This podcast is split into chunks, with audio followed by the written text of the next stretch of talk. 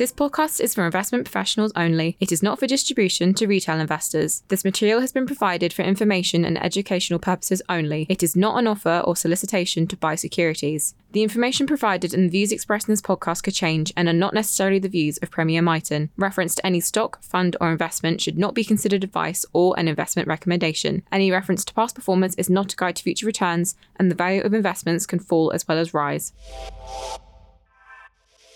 You are listening to the Perspective series from Premier Miton, a regular podcast on investment views from Premier Miton's macro thematic multi asset team. I am Anthony Rayner, co fund manager with David Jane of Premier Miton's range of macro thematic multi asset funds. In this series, we provide our personal views and individual perspectives across a broad range of investment focused topics based on over 50 years of combined investment experience.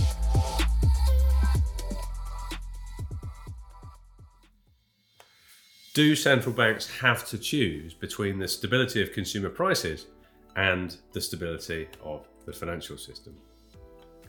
In some ways, we feel like we've been waiting for this moment for decades. It's not a moment we've been looking forward to, but it is one which we felt was inevitable. A moment when central banks, or to be more precise, the US Federal Reserve, cannot so easily ride to the rescue of financial markets, something they've been doing since the Greenspan put back in 1985. It's not because of a change in philosophy or a principled stance to avoid adding to the layers of moral hazard of recent decades. It's simply because they have a remit to keep inflation under control and, unfortunately, it remains elevated. As a result, Fed actions now have more complex implications.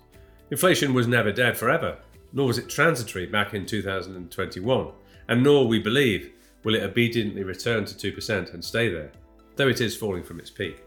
Nor, in fact, is inflation always best represented by consumer price inflation or CPI, though this is the metric the consensus narrative focuses on, and to be fair, it is the Fed's official target. However, much of the CPI is driven by imported inflation, such as energy prices, rather than being domestically generated.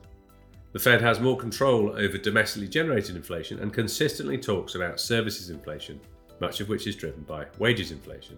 Services inflation remains elevated and the labour market remains tight on most measures.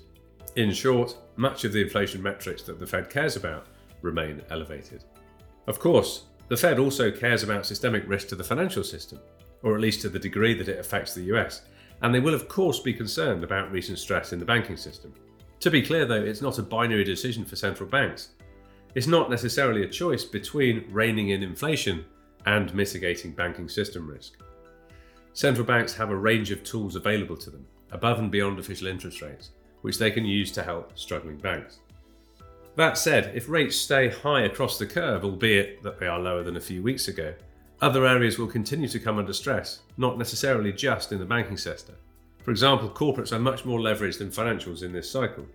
Indeed, hiking rates leading to stress is well proven in history. Recent examples include the Fed hiking before the US housing collapse in 2008 and before the dot com collapse in 2001. The current situation has been characterised by one of the largest hikes in US interest rate history, with much of the lagged effect yet to be felt. Also, the yield curve stays inverted, and it seems reasonable to assume that the yield curve leads lending standards, which in turn lead the economy. It's not clear where we are going, it rarely is, but it seems sensible to conclude that recent events add an additional dimension to policy risk though the consequences might not be limited to the banking sector. Thank you for listening. I hope you found this episode interesting. Look out for other episodes in the Perspective series.